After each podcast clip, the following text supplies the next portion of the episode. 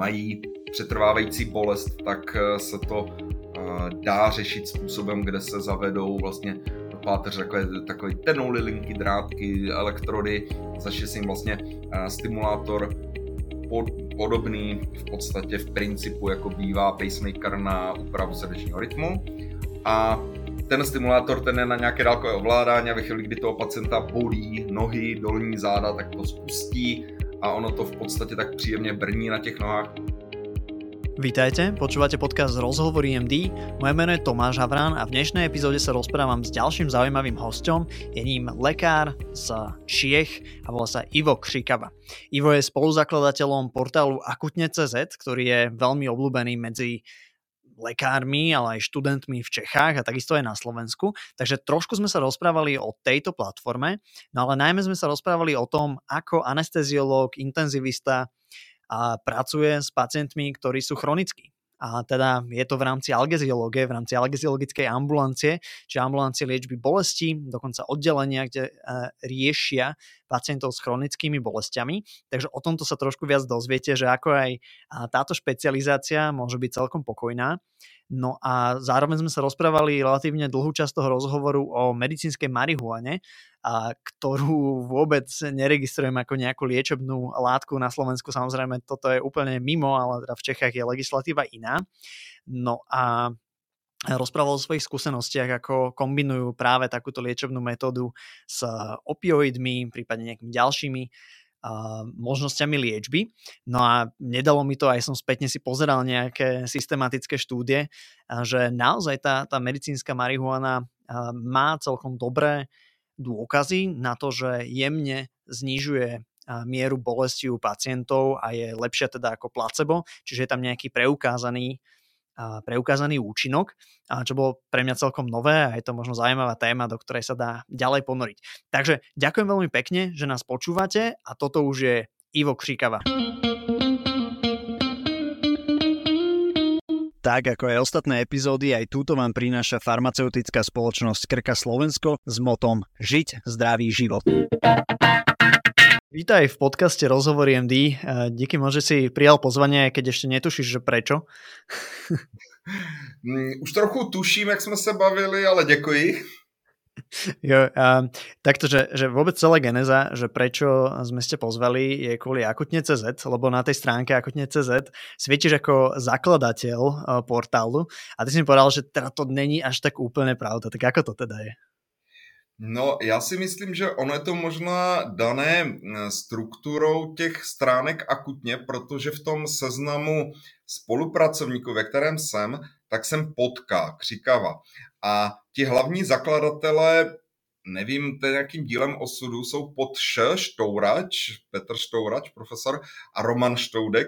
A on málo kdo doskroluje až k tomu Š. A když vidí u K, křikava zakladatel, tak se třeba u toho zaseknou a to může vést nějaké misinterpretaci.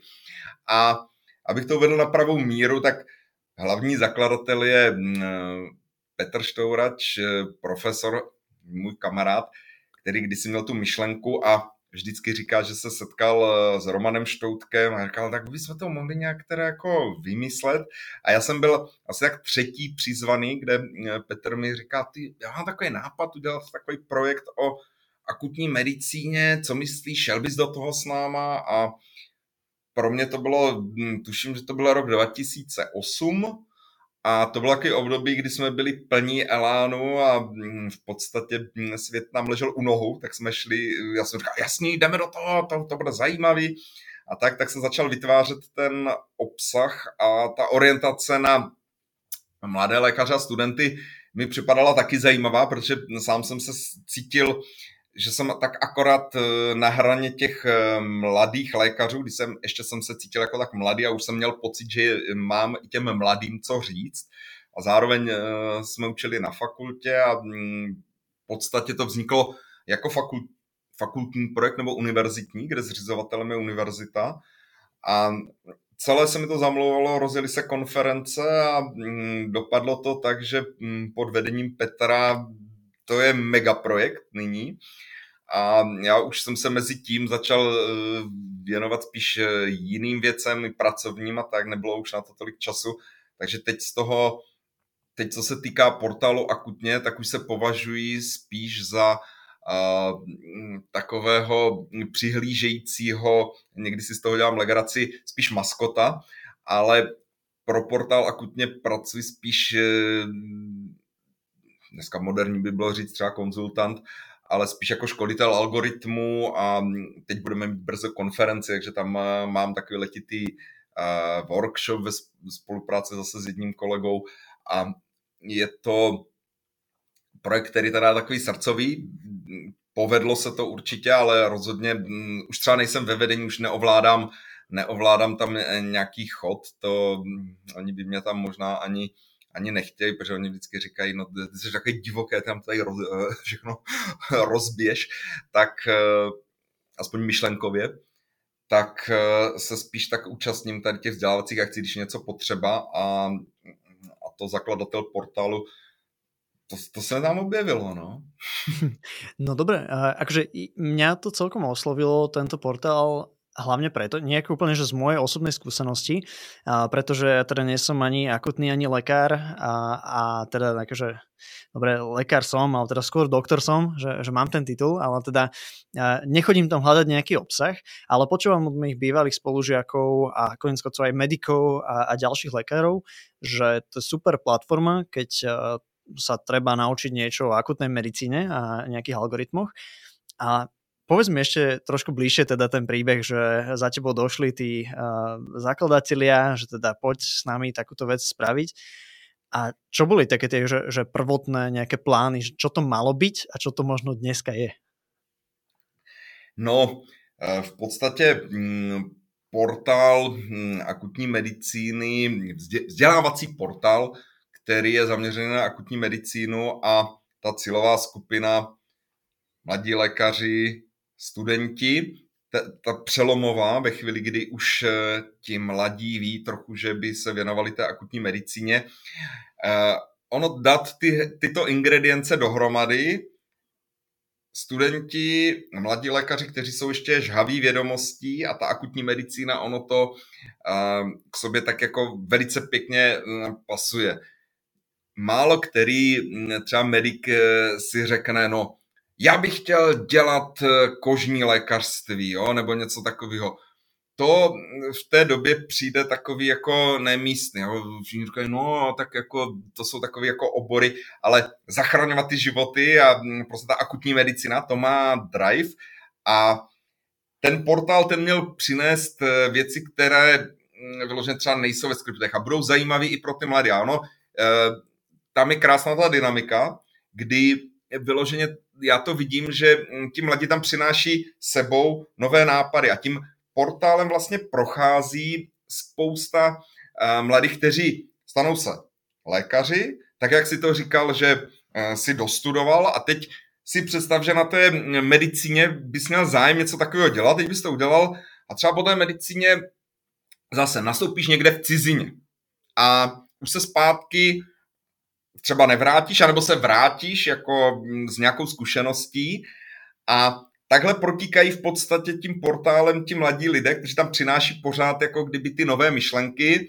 ti starší je trošičku usměrňují a spíš tak jako dohlíží na to, aby ty myšlenky dostaly nějaký konkrétní rámec, aby to odborně bylo zajímavé. Čas, často se přiznám, že se hodně věcí naučím i já znovu. Nejenom, že zopakuju, ale se to vyvíjí, takže se naučím i nové věci. A vytvářet ten multimediální obsah, to byla mm, ta hlavní myšlenka, čili se tam vytvářely, zmínili se ty algoritmy, to mm, si pamatuju na jeden z prvních eh, algoritmů, který jsme tam eh, dělali a fotili jsme na sálech a byla to taková práce ještě taková mm, se opravdu hodně let zpátky, 15 let zpátky, taková dřevní práce a začalo to bych řekl, i těmi konferencemi. Ta konference akutně eh, je hodně známá věc a v roce 2009 vlastně byla první konference, teď máme eh, za týden, za týden vlastně, říkám to dobře, eh, bude 15. konference. No, nahrávame 14. novembra, čiže ak to počúvate, tak to už asi bolo.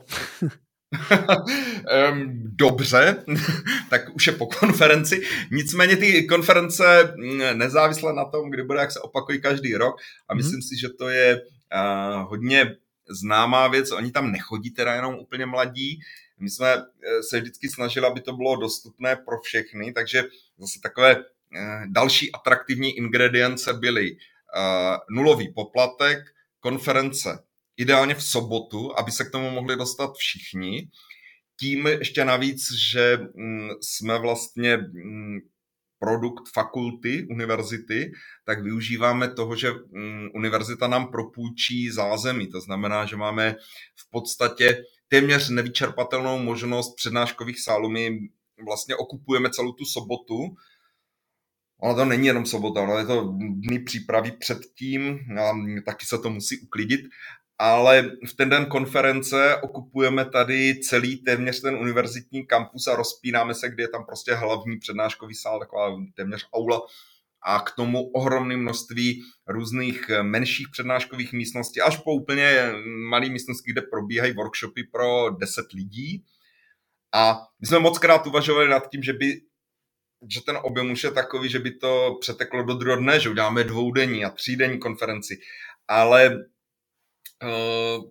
Petr, profesor Štouraš to nikdy nechtěl a já si myslím, že mm, ta myšlenka jako je dobrá. Zůstat v jednom dni, aby se to všechno stihlo v jednom dni. Přináší to teda trošičku zase mm, nevýhodu v tom, že se to nedá obejít všechno. Jo? Tam si každý musí teda najít nějakou cestu, co se mu líbí a co bude sledovat. je to o tom, že si tam zobriete témy, ktoré sú naozaj dôležité, že a proste keď to 80-20, hej, že a ak by sa to natiahlo na 3 dní, tak už tam možno budú nejaké témy, čo a, tak dáme ju tam. Ale tak, tak je to no, naozaj iba, uh, že to, ten core to najdôležitejšie. Tak Další věc pro mě třeba strašně nevýhodný je to v tom, že já bych rád, když vidím ten program, tak si říkám, ježíš, tohle, to, to, to bych chtěl vidět.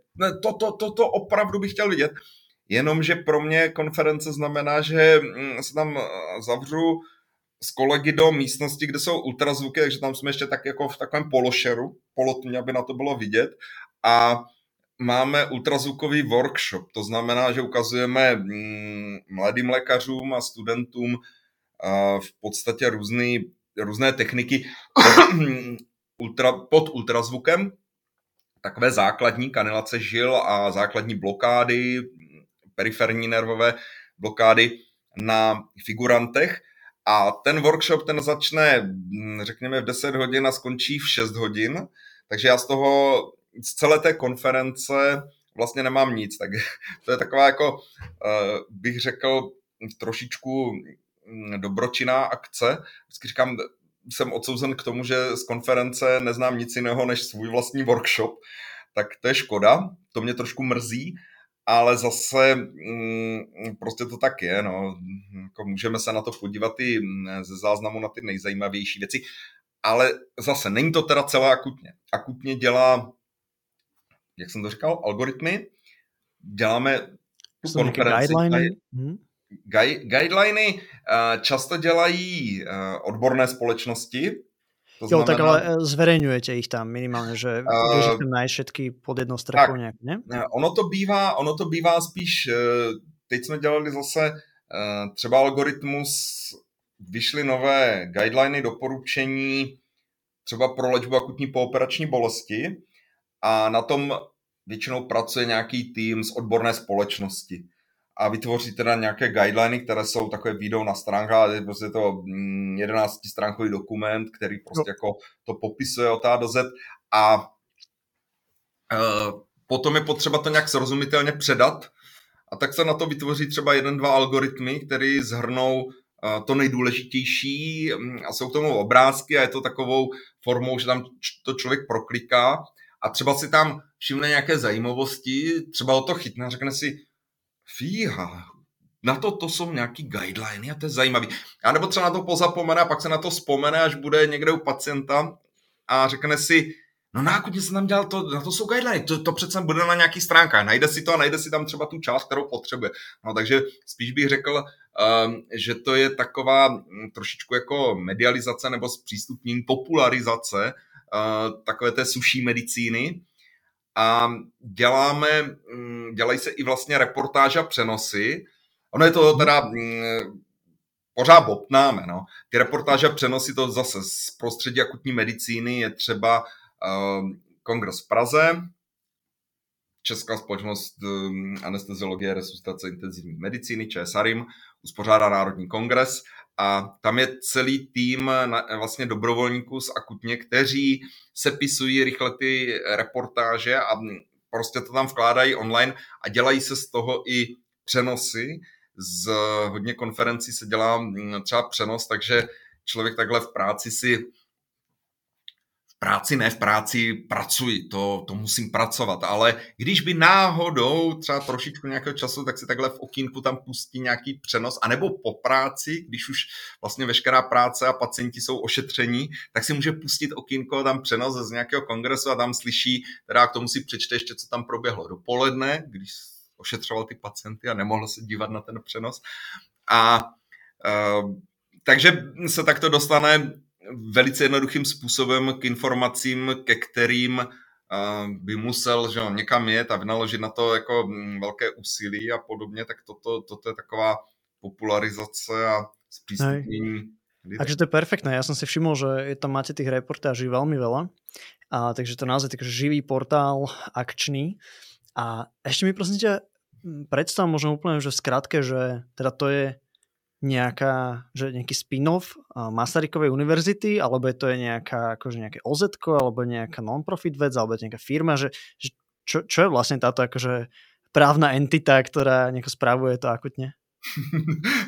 No, tak toto, to je přesně, děkuji za otázku. Uh, uh, upřímně za to právně nevím. Já vůbec toto jsem vždycky přecházel, ale ne, naším zřizovatelem je každopádně uh, lékařská fakulta jako Masarykové univerzity, nebo možná přímo Masaryková univerzita, tam si nejsem úplně jistý. My mm-hmm. jsme uh, díky tomuto jsme se uh, dostávali vlastně lépe tady k tomu zázemí. To je mm, zcela rozhodující, protože udělat takovouto konferenci s tím, že by se uh, musel zvlášť vyjednávat a hlavně zaplatit takový jako neuvěřitelné množství třeba místností prostoru a tak dál, mm. tak eh, to by bylo, to by byl větší problém. Samozřejmě toto je velká výhoda.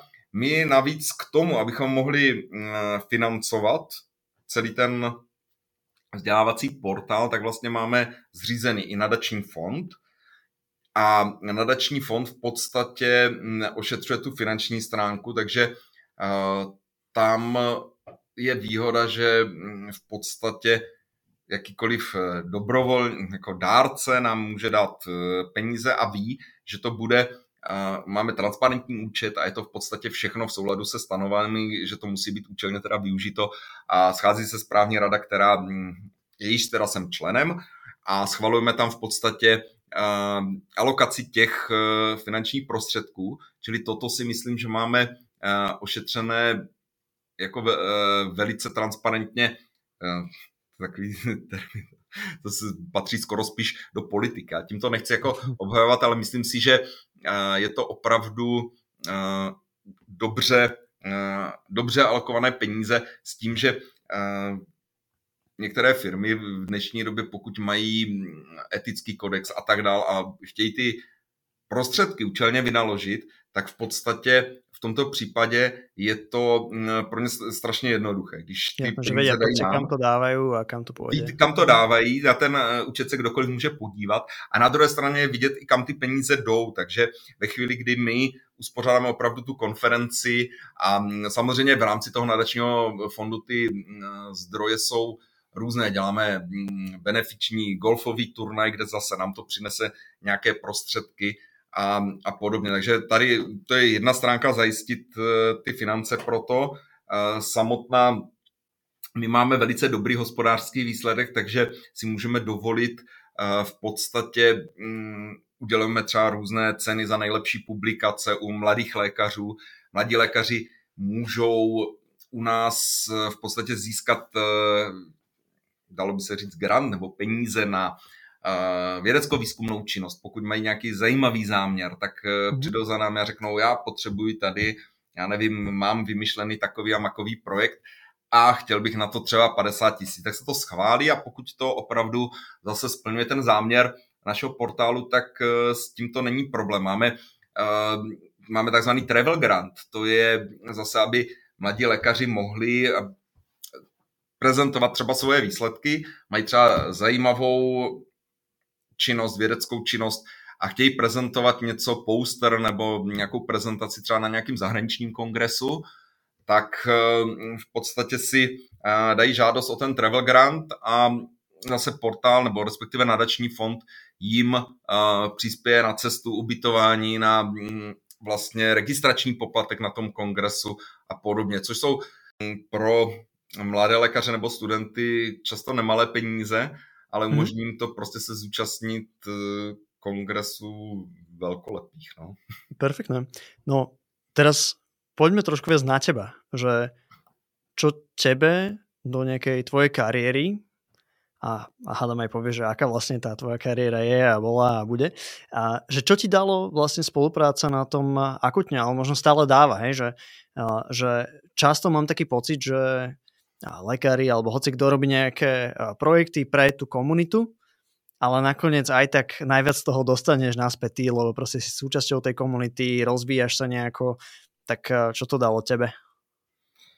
No tak uh, už si to vlastně zodpověděl, to, to je přesně ono. Uh, ta spolupráce pokračuje, ono, teď už to není t- takové, jak to bylo dřív, kdy jsme vytvářeli téměř veškerý ten obsah. Bylo nás několik, a teď eh, prostě běžela konference, ale jsme sami přednášeli a následně třeba v, v rámci té první konference jsme ještě po ní měli vlastně ten workshop a tam jsme teda ještě ukazovali um, nějaké praktické věci a když, když byly ty algoritmy, tak eh, samozřejmě všichni z nás byli školitele a teď jsme měli problém sehnat vůbec recenzenta toho algoritmu, protože jsme všichni už něco tam dělali a, a podobně.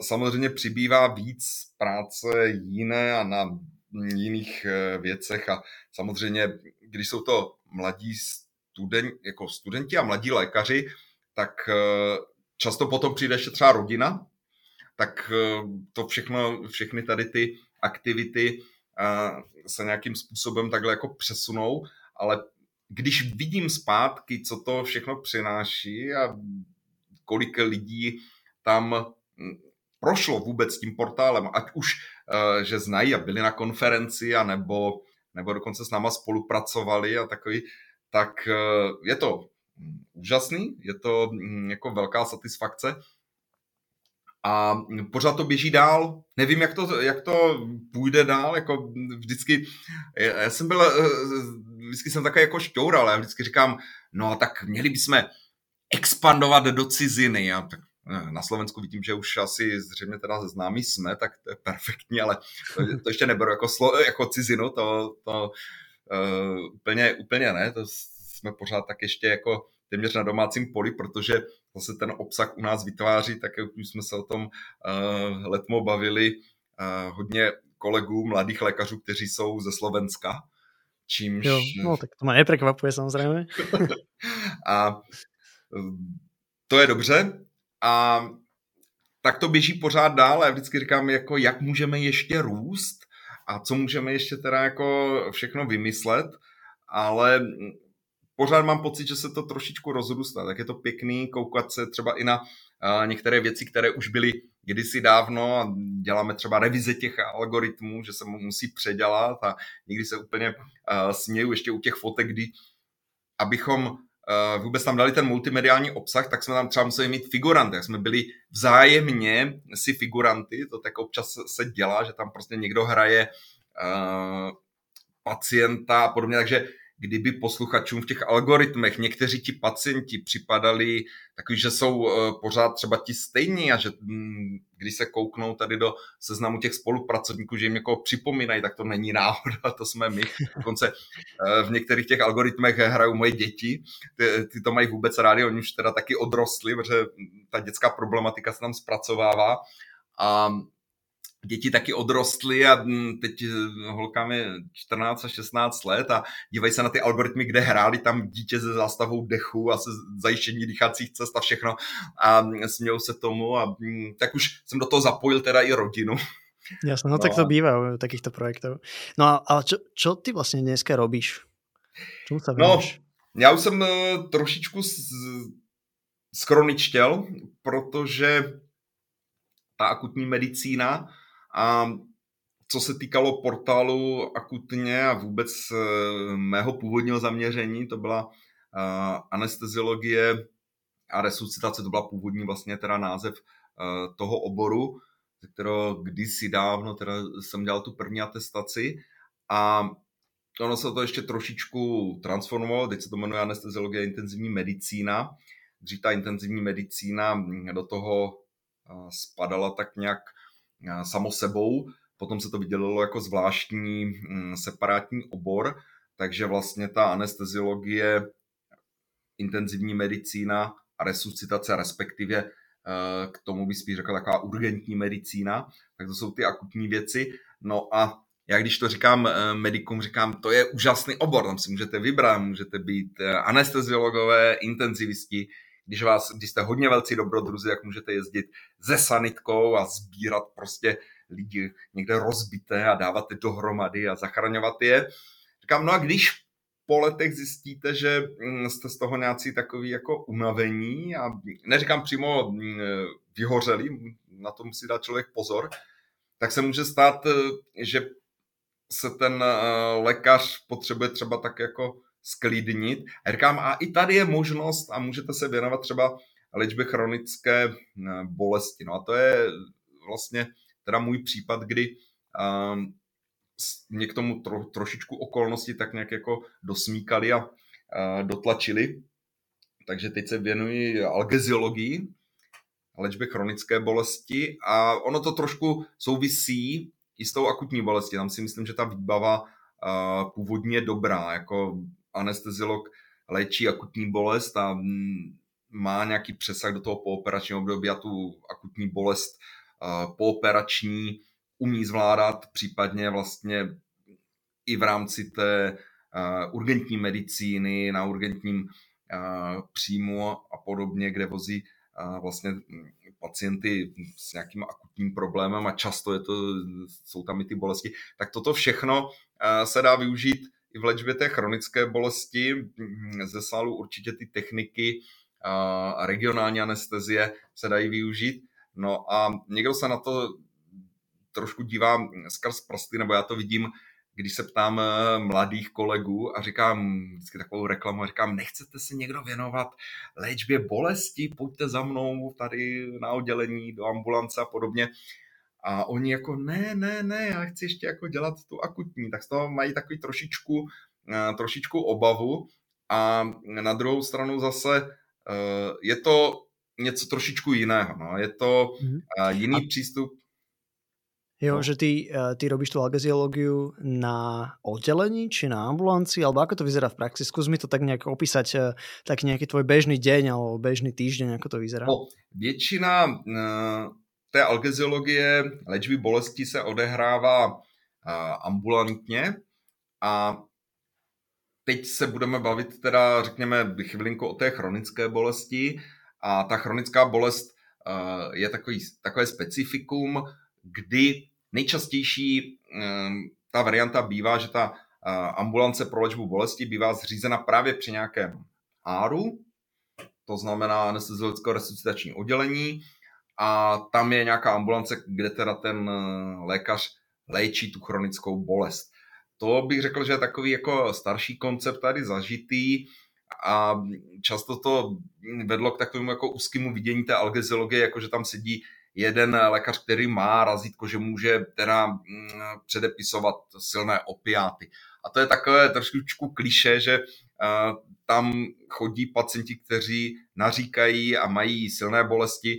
Hodně e, lidí si myslí, že to mm, jsou onkologičtí pacienti a terminální fáze a podobně. Já říkám, že ne, že to je e, převážně jsou to pacienti mm, s bolestí zad, to bych řekl, že to je pohybový aparát nás teď zásobuje docela, docela hodně a není to jenom o té farmakoterapii. Je to tady vlastně ve fakultní nemocnici Brno je celé oddělení, to je taková, bych řekl, specialitka, že to je celé oddělení, čili tady máme v podstatě v provozu dvě až tři ambulance denně, u toho je stacionář a zákrokový sálek. A ten stacionář vlastně funguje tak, že ti pacienti přichází, něco se s nimi provede, řekněme, že třeba jim vykápe analgetická infuze, nebo se jim udělá nějaká blokáda, menší blokáda nebo větší blokáda. Mm, téměř denně děláme třeba epidurální aplikace kortikoidů a takovéhle věci. A ten pacient tady poleží několik hodin a když je fit, tak jde domů. Čili celé se to odehrává skutečně jako v ambulantní rovině. Nemáme lůžkovou péči. V podstatě bych řekl, že to tak naplňuje takovou tu vizi, že ne všechny pacienty je potřeba hospitalizovat a že, by, že je dobré, když ti pacienti zůstávají v domácím prostředí a dochází jenom vlastně do té nemocnice nebo do nějaké té mm, specializované ambulance a dokonce se s nimi dělají i nějaké zákroky a pak se vrátí zase domů. Že nemusí být hospitalizovaní, takže ta výhoda si myslím v tomhle je. Děláme i teda takovou, bych řekl, vysoce specializovanou péči, ale to je v návaznosti eh, na to, že jsme fakultní nemocnice, takže spolupracujeme třeba s neurochirurgy a zavádí se míšní stimulátory, což je už taková úplně, bych řekl, nejvyšší úroveň léčby bolesti u bolest, chronických bolestí zad, tam, kde pacienti se třeba mm, podrobili několika operacím vyřezlých plotérek meziobratlových a mají přetrvávající bolest, tak eh, se to eh, dá řešit způsobem, kde se zavedou vlastně do páteře takové, takové tenouly linky, drátky, elektrody a se jim vlastně eh, stimulátor podobný v podstatě v principu, jako bývá pacemaker na úpravu srdečního rytmu. A ten stimulátor, ten je na nějaké dálkové ovládání a ve chvíli, kdy toho pacienta bolí nohy, dolní záda, tak to spustí a ono to v podstatě tak příjemně brní na těch nohách. Teda mm, musím říct, že toto znám jenom z vyprávění. Nikdy jsem to neskoušel na sobě a mm, to by snad ani nešlo. A v podstatě se mu uleví o té bolesti. Takže ta škála vlastně od té farmakoterapie přes nějaké mm, menší intervence až po teda jako relativně složité intervence a ještě navíc ta komunikace s pacienty, tak to je celá vlastně takový jako soubor těch dovedností, co by měl dělat asi ten algeziolog. Já se snažím to trošičku tlačit i tou k tomu, mm, k té intervenční algeziologii, k těm zákrokům a to bych řekl, že dneska je taková opravdu, teda aspoň doufám, moderní algeziologie, tak jak by to mělo fungovat. No. Mhm. No, teraz uh, si mi začal otvárať nejaký nový svet, ktorý úplne nemám poznaný. Uh, každopádne, kto sú tí pacienti ešte? Uh, akože nie, nejaký si načetol, ale možno ešte taký, že bežný. A ako to funguje s nejakou indikáciou uh, na návštěvu takéto ambulancie?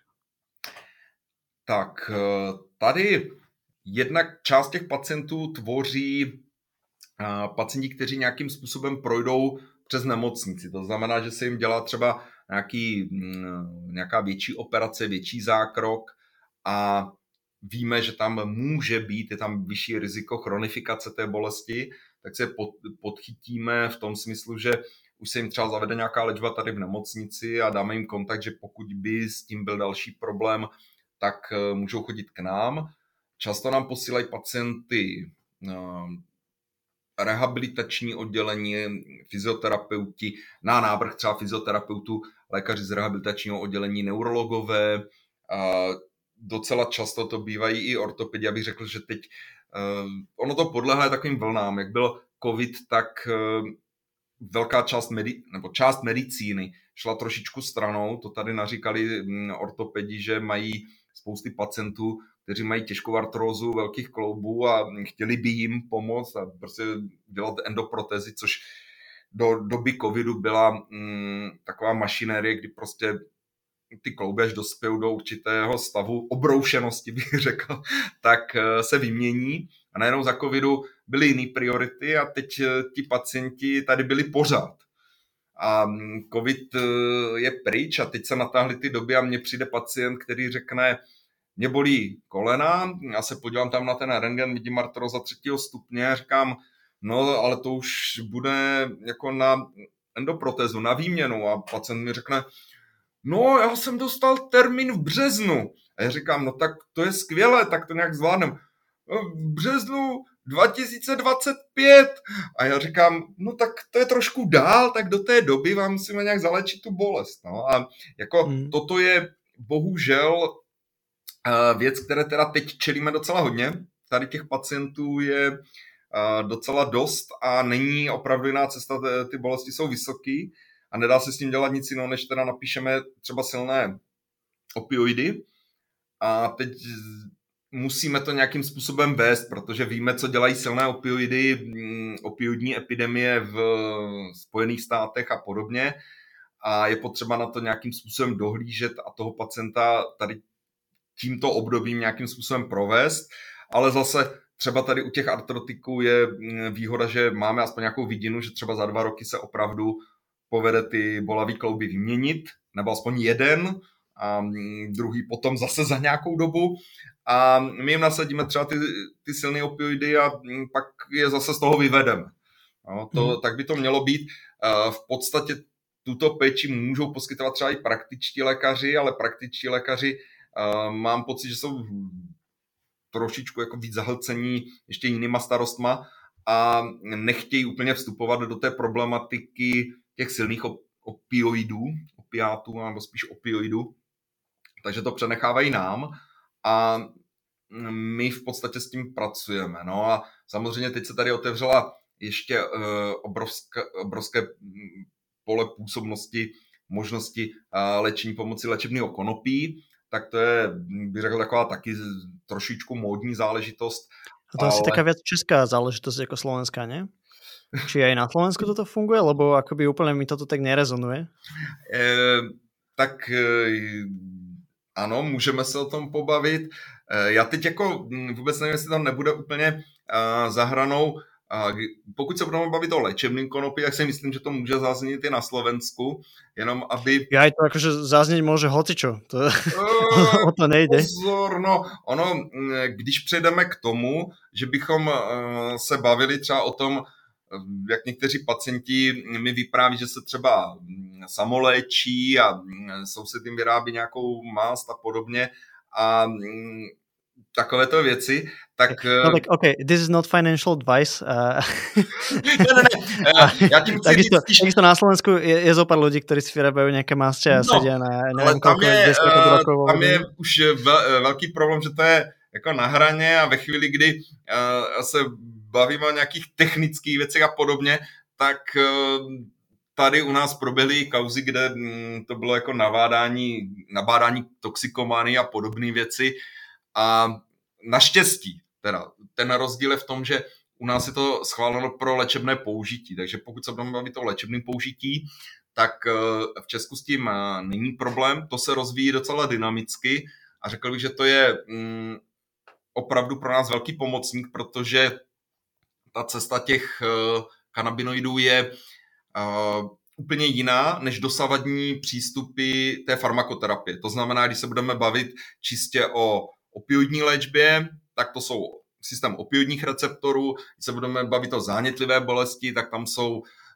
v podstatě cesta arachidonové kyseliny, prostaglandinu a, a jejich blokování a podobně. Můžeme se uh, bavit v podstatě o dalších možnostech a ta kanabinoidní cesta, kanabinoidní receptory a jejich vliv v léčbě bolesti je úplně specifický a pokud se použije více těch věcí opravdu třeba se razí koncept e, jako multimodální analgezie, to znamená, že nedávat tomu pacientovi, když přijde s tou artrozou těžkou v tom kolení, tak mu nedat jenom ten silný opioid, ono by se to zvládlo taky.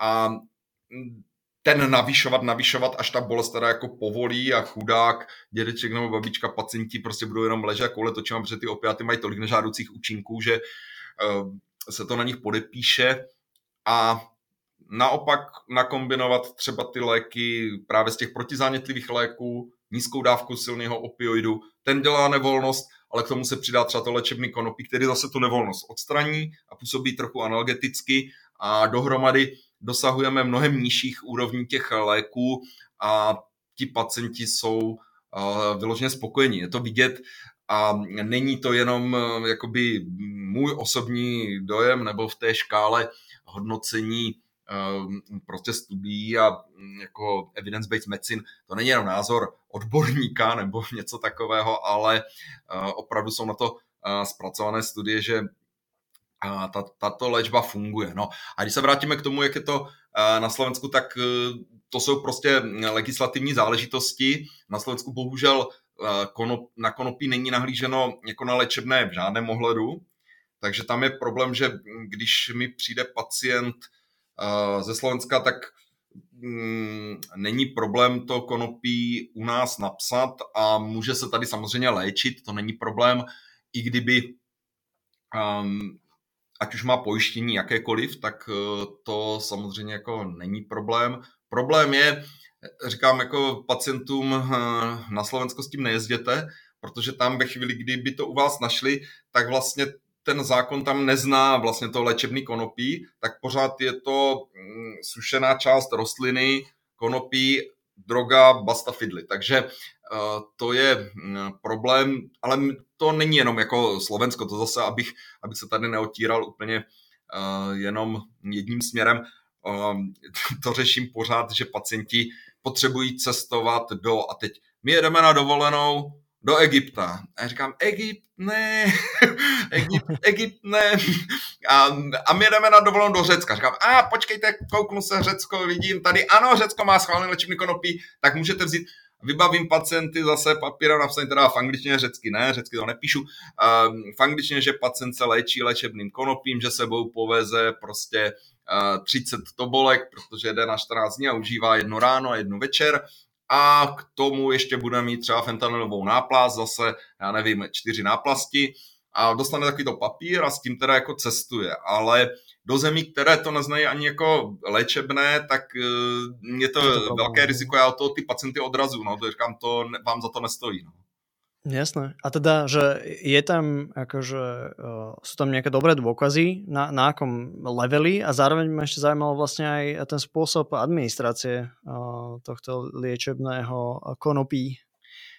Administrace jako podávání, jako lékový formy, nebo? No, no, no, no že aké sú tam formy, Uh, že či to mám predstaviť ako nejaký uh, ten plastový sáčik uh, s tý, tý, tým zipovacím uh, mechanizmom, alebo je to prostě nějaký olej uh, v tobolke, alebo... Uh, v podstatě, když bychom vzali v potaz teda uh, tu legislativu u nás, tak uh, máme schválené jenom určité formy, určité cesty podání konopí a to se zase trošičku posouvá. Tam já věřím tomu, že ještě to proběhne nějakou novelou a v tuto chvíli nejpopulárnější je mm, perorální podání, to bych řekl, že tak 98% pacientů je na perorální podání. Připravuje se to v lékárně, lékárna nakoupí od certifikované firmy medicínský konopí, který teda má eh, top kvalitu a to musí mít eh, spousty atestů, co se týká kontaminace plísněmi, těžkými kovy a tak dále a tak dále. Čili to je v podstatě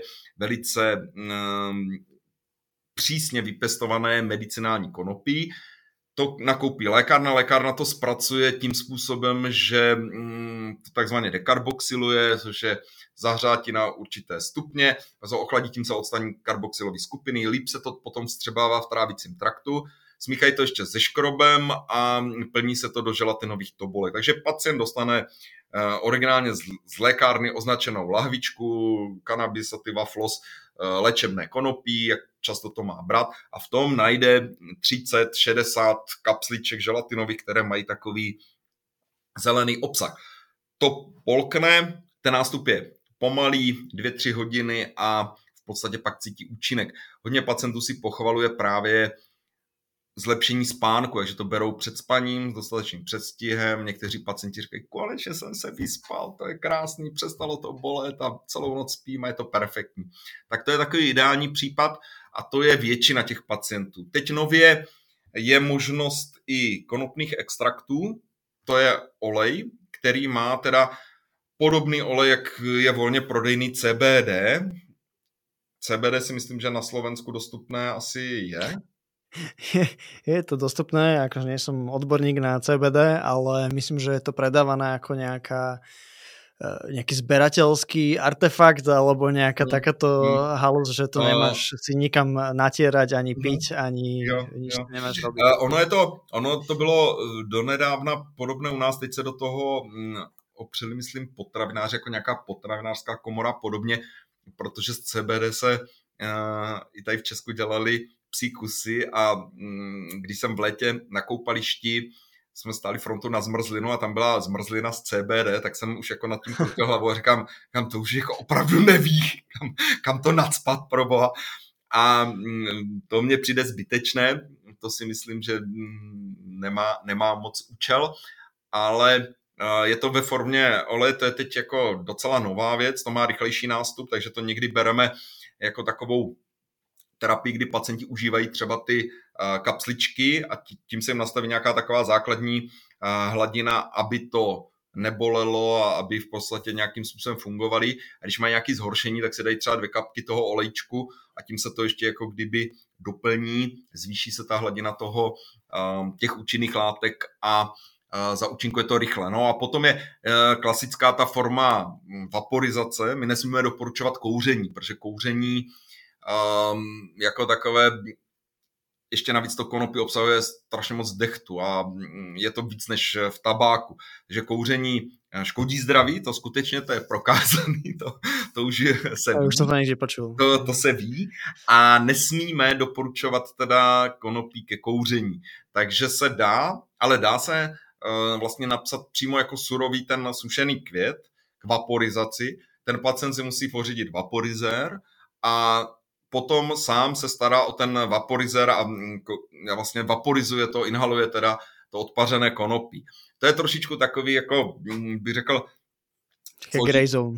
Mm, složitější v tom smyslu, že eh, když mi přijde opravdu 70-letá pacientka s bolavými zády nebo s těmi bolavými klouby, tak vysvětlovat jí, že by si měla pořídit vaporizer, který musí čistit a nabí, jako ne to prostě jako není cesta. E, většinou jsou to e, mladí pacienti, kteří nějakým způsobem z té zóny rekreační zjistili, že jim to třeba účinkuje a i tam je prostě e, potřeba odlišit u toho pacienta, jestli to používá pro rekreační účely, anebo jestli to používá pro léčebné účely, což nemusí být úplně vždycky jednoduché.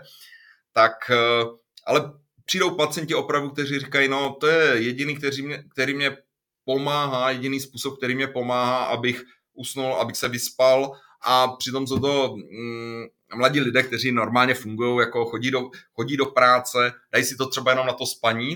A ta vaporizace má teda, eh, tam vidím asi jako jedinou výhodu, že to je rychlý nástup a rychlý účinek a relativně krátký, takže ten pacient v podstatě, když si to dá večer na usnutí, tak druhý den ráno uh, může v podstatě normálně fungovat a Eh, je vyspaný, hmm. akorát. Eh, problém je, musíme dávat pozor na odstup od třeba řízení auta a takovéhle věci, protože to je samozřejmě sledovaná věc, takže tam se doporučuje pacientům, eh, já doporučuji 12 hodin teda jako po užití toho konopí neřídit, což by mělo fungovat.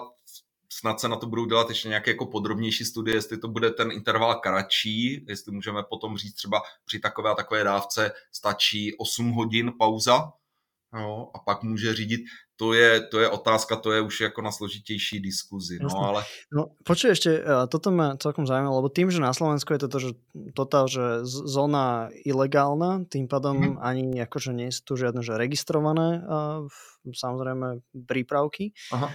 A a, ani vlastne neviem, že vôbec ako vyzerajú štúdie, čo sa týka medicínskeho konopí a takisto aj prípadne CBD, že, že minimálne, že že to, čo sa tu tak akože nejako v Eteri hovorí, je, že samozrejme to akože propagujú iba nejakí akože, ja neviem, reperi a, a nejakí takíto, že Instagram influencers a takí tí škodnejší ako, ako neškodní. A sú, sú tam naozaj, že, že dobré dôkazy, čo sa týka uh, týchto prípravkov a že sú to ako, ako lieky, alebo sú to ako nejaké vyživové doplnky, alebo ako to funguje, že toto mi není úplne jasné. Tak tam, tam je celá škála různých věcí, které se dají zaobalit pojmem konopí. Jednak se vyrábí kosmetické přípravky, všechno možné.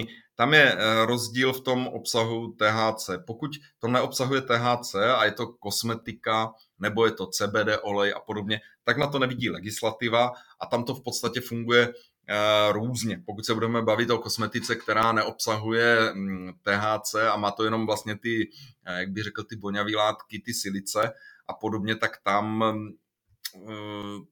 těžko, těžko nějak prokážeme účinek nějaké kosmetiky nebo tak. Co se týká účinku toho THC, tam si myslím, že to je docela dobře zdokumentované. V podstatě největší pokrok v tom udělali Izraelci, protože tam je historická záležitost, že oni kdysi dávno nepřistoupili k té mezinárodní dohodě o zákazu konopí. Konopí spadalo do té úplně nejpřísnější kategorie návykových látek a tím pádem všichni, kdo přistoupili k té dohodě, tak vlastně měli velice stížený přístup i ke, k výzkumu vlastně toho konopí jako medicínského. To je vlastně ta nej, nejpřísnější mm, kategorie, kam spadal mm, heroin, kokain a podobné látky. A ve chvíli, kdy se k tomu přidalo i to konopí, tak vlastně uh, ty země, které k tomu přistoupily, neměly možnost uh, organizovat bylo to velice složité organizovat třeba nějakou klinickou studii. Izraelci k tomu nepřistoupili a tak vlastně všechny ty zásadní objevy se odehrávaly v Izraeli, měli v podstatě objev celého toho receptorového kanabinoidního systému, se bavíme o 80. 90. letech, tak v podstatě se odehrával e, v Izraeli a e, to je zajímavé, protože receptorové systémy jiných jiné receptorové systémy se objevovaly v letech eh, v 50. 60. letech a podobně, nebo ještě i v předválečné době. A tady, tady se to dlouho jako pozdrželo, ale ti Izraelci v tom udělali velký pokrok. No a postupně se to vlastně vyňalo z té nejpřísnější kategorie i v celém světě, takže Eh, to je vlastně vlna toho medicínského konopí. No a teď běží teda i vlna toho rekreačního konopí, tak to už je zase spíš, bych řekl, v rovině společensko-ekonomické, ale v té medicínské rovině je to opravdu jako dobře zdokumentované a tam uh, účinky um, té hlavní látky, která teda je největším tím jablkem sváru, uh, delta 9 tetrahydrokanabinol, který má teda jednak ty účinky pozitivní, to znamená mm, ve smyslu útlumu, z mého pohledu útlumu bolesti, mm, snížení nevolnosti, zvýšení chutí k jídlu a podobně, tak e, má samozřejmě ty negativní ve smyslu těch psychotropních účinků, jak e, v podstatě my, to, my na to nahlížíme jako na e, nežádoucí účinky a ty další přidružené látky, tam se to mm, pořád ještě zkoumá, nachází. Kanabindiol,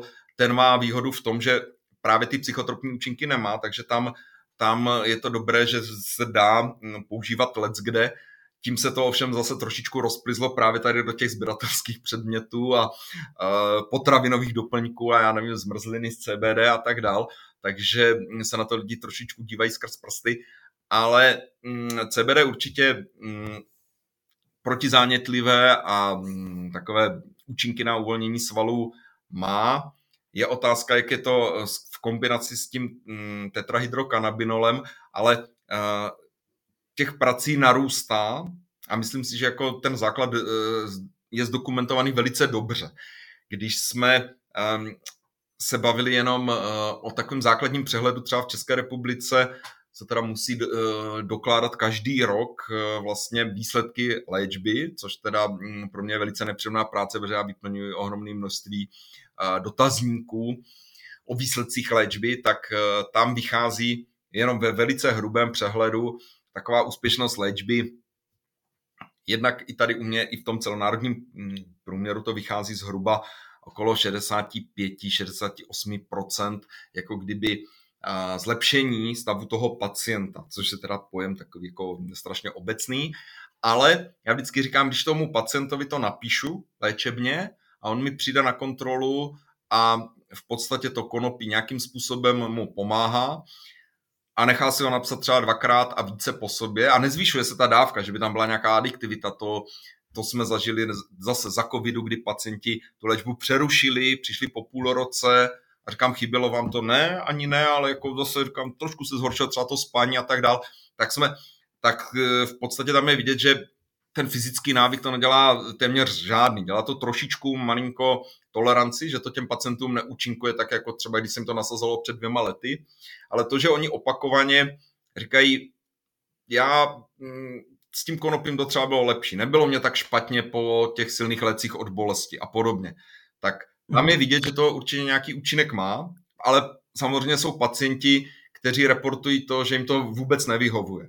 Jo, že se nasadí malá dávka, točí se jim hlava, mají z toho závratě, mají z toho trošičku třeba změněné myšlení, nesedím to. Jsou pacienti, kteří jsou potom konopí na stimulovaní, tak jim to třeba taky nevyhovuje, že nemůžou potom naopak spát. Ale zase někomu z nich to vyhovuje třeba přes den. Jsou i starší pacienti, kteří přijdou a řeknou, já jsem o tom nemohl spát, ale když se vezmu ráno, tak to je perfektně, udělám tolik práce na zahradě a tamhle v garáži a to, a je to perfektní a pak večer jsou unavený a usnu normálně. Říkám, dobře. Ešte rozmýšľam, že, že to, čo si hovoril, že uh, reportuješ nejaké veci, je teda, že už 50, 60, 70 pacient, percent pacientov to nejako funguje, tak uh, to mi príde ako taká korelácia, že, že či je tam aj nejaká naozaj že väčšia akože štúdia, ktorá poukazuje na tú kauzalitu, že v porovnaní s placebom, porovnaní s ano. ďalšími. Mhm. No, um, to já vždycky říkám, že mm, placebo, placebo je, mm, že jo, 30%, no, 35%, pokud má nějaký lék, účinnost uh, 30, 35% nebo tak, tak uh, to je placebo efekt. Jo. Pokud, má, uh, pokud má lék uh, účinnost uh, 70%, tak to není placebo. No.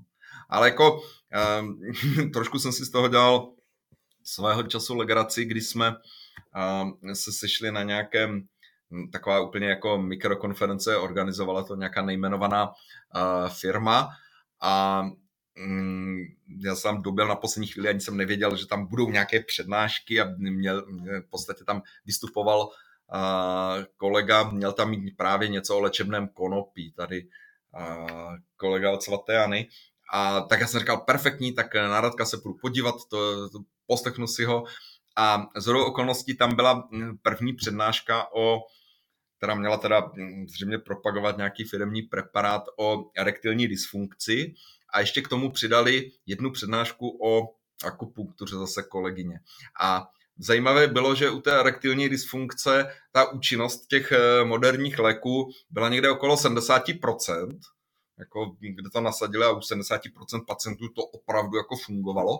A konopí mělo podobnou účinnost a ta akupunktura ta byla někde u těch 35%, no, tak já říkám, tak vidíte to, jak, jak, jak to tady funguje. Ne, ale to, to se omlouvám trošku, nejsem úplně fanda do akupunktury, no. jo. Uh... Dobre, sme sa dostali nejako od akutne CZ až k, k marihuane, a neplánovane. A Dáme si ještě také krátké otázky na záver. A ta prvá je vždy, že jako knížku by si odporučil medikom, mladým lékařům? Jakou knížku? Já už jsem nad tím přemýšlel, protože jsem tuto otázku dostal dopředu, to prozradím posluchačům a teď jsem si říkal, co já bych mohl tak e, posluchačům dopo, doporučit. Pokud jsou to mladí lékaři, tak bych jim určitě doporučil Dům páně, ale to už možná někdo říkal, neříkal? Určitě, zo pár lidí. to je kniha, kterou já jsem četl až tedy uh, v, v pokročilejším věku a když jsem to tak pročítal, tak jsem tam úplně některé ty situace si říkal, bože, to je úplně jako kdysi se dělo mně, říkám, tohle to, kdybych četl už, na, jako, jak jsem nastoupil právě do práce v té akutní fázi toho skeptického šoku, tak uh, by mi to asi pomohlo, no by si mal nejaké coping mechanizmy. A nebudem sa ťa asi pýtať na nejakú platformu, uh, by si odporučil ještě, ještě mě napadla, niečo ďalšie? Je, ještě mě napadla jedna knížka, uh, Zápisky mladého lékaře od Bulgakova. To je, hmm. to je o vesnickém uh, lékaři, jak léčí úplně uh, složitý věci a jak, jak, jaký psychický traumata tam u toho zažívá mm, v celém takovém tom obrazu toho Ruska, toho jak se říká, té bídy, chlastu a, a vůbec. A hrozně zajímavý, to může také někomu pomoct. Mm-hmm. Takže uh, nějakou platformu okrem akutně.cz uh, ještě máš uh, v svojom talóně? Platformu, platformu. Uh, nějakou apku alebo nějakou, nějakou web stránku zajímavou? Web stránku, web stránku teď v poslední době čtu, um, jestli, no, to, já si nemyslím, že to je úplně reklama, uh, osel.cz, to je mm, v podstatě mm, stránka, kde jsou takové jako, eh, bych řekl, referátky z nějakých eh, článků moderní technologie nebo respektive ehm, výzkum, eh, astrofyzika a takovéto věci. Tak to, to mě opravdu baví. Můj kamarád, psychiatr, ten, ten říká, zásadně čtu pouze 100 plus 1 zahraničních zajímavostí. a, a tím chce jako říct, že se moc nevěnuje ani dennímu tisku, ani různým uh, módním záležitostem, ale um, tak nějak jako um, nasává trošičku takové věci, které už jsou nějakým způsobem zpracované a a bych řekl etablované, no. Ale hmm. ten osel, já přemýšlím, počkejte, to je zkrátka ničeho. Uh, object, Objective Source e-learning, tak uh, tam chodím docela často, tam mě to, to mě baví. No. OK. A čo byl taky nějaký tvoj nejtěžší moment počas praxe? No, no, nejtěžší moment, nejtěžší moment. Co teda, teď to trošičku tady um, u nás eh, rezonuje, já jsem do toho úplně nechtěl nechtěl zabřednout a to jsou eh, v podstatě ty přesčasové hodiny a, a noční služby a přestávky v práci a v podstatě mladí lékaři teď eh, nějakým způsobem k tomu přistoupili, takže už toto nechtějí. Já jim docela držím palce. Říkal jsem na rovinu, že mm, se toho účastnit přímo nebudu, že bych eh, podával výpověď nebo něco, já moc nemám z čeho, služeb mám docela málo a, a ještě navíc taky ehm, nedej bože v mém věku už člověk riskuje, že když podá výpověď, že ho třeba nebudou chtít zpátky, ale ehm, ne, chci říct, že mm, co bývaly jako hodně těžké věci, tak řekněme třeba noční, eh, jako noční nebo služby, které v podstatě, kde se Eh, pracovalo téměř kontinuálně jako do rána a podobně. A to jsem vždycky říkal, že to není dobré, no. to byly problémy, kdy hm, člověk to nějak jako přečkal a pak jsem vždycky říkal, no ale to je malé, jako je, hm, člověk je nepoužitelný celý týden, kdy se to snaží nějak po odpolednech dospat jo, a hm, potáci se v té práci a tak dál, tak to bych řekl, že je jedna věc, to jsou tady ty uh, jako kdyby přetí, přetížení v té, v té práci, jako kontinuální 24, kdy to člověk jako otočí do, dru, do druhého dne. A já jsem ještě zažil uh, služby, kdy se teda sloužilo třeba, hm, člověk přišel v sobotu ráno do práce, odcházel v pondělí odpoledne a doufal a modlil se, aby byla relativně klid. No a když se stalo něco, že to otočil jako kdyby úplně overnight, tak uh, byl malér, protože pak už um, v té práci nebyl úplně jako při smyslech. No. Už se nevěděl, jak se voláš asi. Mm. Um, keby nebylo ARO, respektive anesteziologia, resuscitačná medicína, intenzivná medicína, algesiologia, čo by si robil? Jako vážně?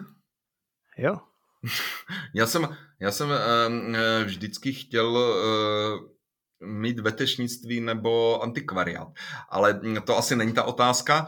No, je to ta otázka, takže eh, by si, by si bol za takým pultíkom a tam by si uh, zametal prach z nějakých eh, starožitostí, hej? Já mě by spíš bavilo, že by, že by ti lidé nosili třeba nějaké ty staré knihy nebo tak, nebo ty věci a říkali by, tohle, tohle jsem našel jako někde a já bych říkal, no to je, to je staré, kolik za to, mm, kolik za to chcete, dám vám 200 korun a tak dále. A teď bych jsme smlouvali nějak o té ceně, já bych třeba viděl, že to má nesmírnou hodnotu, anebo bych viděl, že to má třeba úplně eh, nulovou hodnotu, ale líbilo by se mi to a tak dál. No tak možná něco, něco takového, ale to, to beru spíš v, v takové té té humorné rovině, no. Jako mm, můj tatínek, můj tatínek vždycky říkal, ty bys mohl, ty bys se mohl živit tak, že bys na nádraží lidem, kterým ujel vlak, že bys jim vyprávěl nějaké příběhy. To tím by se mohl živit. A vždycky... No tak jeden taký, jeden taký príbeh si porozprával dneska je nám. No a jinak, jinak nevím, no. Jinak jako hm, psychiatrii třeba, to, to teď jako hodně, hodně tady, ale ono je to dáno tím zase polohou tady našeho uh, oddělení, že my jsme teď v nově rekonstruované budově psychiatrie a někteří se smějí, že ta léčba bolesti sem patří a tak dál a tak prostě s psychiatry spolupracujeme a zrovna dneska tady byla i přímo naše psychiatrička jako v rámci našeho oddělení, máme vlastního psychiatra, tak uh, to je jako fajn a řešíme prostě ty pacienty. Uh, tak eh, vždycky říkám, že oni mají úplně jiný pohled na věc a mně se právě tím, že mm, se s těmi ještě navíc i psychologi, s těmi jsme taky na patře, tak s těmi psychologi i s těmi psychiatry se bavím mm, výrazně častěji, tak najednou to otvírá úplně jiné možnosti, že mám pocit, že mm, najednou ty pacienty vidím úplně z jiného úhlu pohledu. A je to jednak strašně zajímavý, ale myslím si, že to je taky Eh, v mnoha ohledech obtížnější, tady, tady tyto disciplíny, které jsem uh, zmiňoval, protože um, zase na té, v té akutní medicíně, um, když je ten člověk třeba na sále, no tak uspí, má na to nějaký postup, pak nějakým způsobem probudí a když se nestane komplikace, tak je to jako úplně rutina jeden jako druhý a um, samozřejmě ty komplikace člověk nechce, musí pro to udělat maximum, no. Ale... Tak ďakujem. to je všechno. Ještě si něco chcel dodať?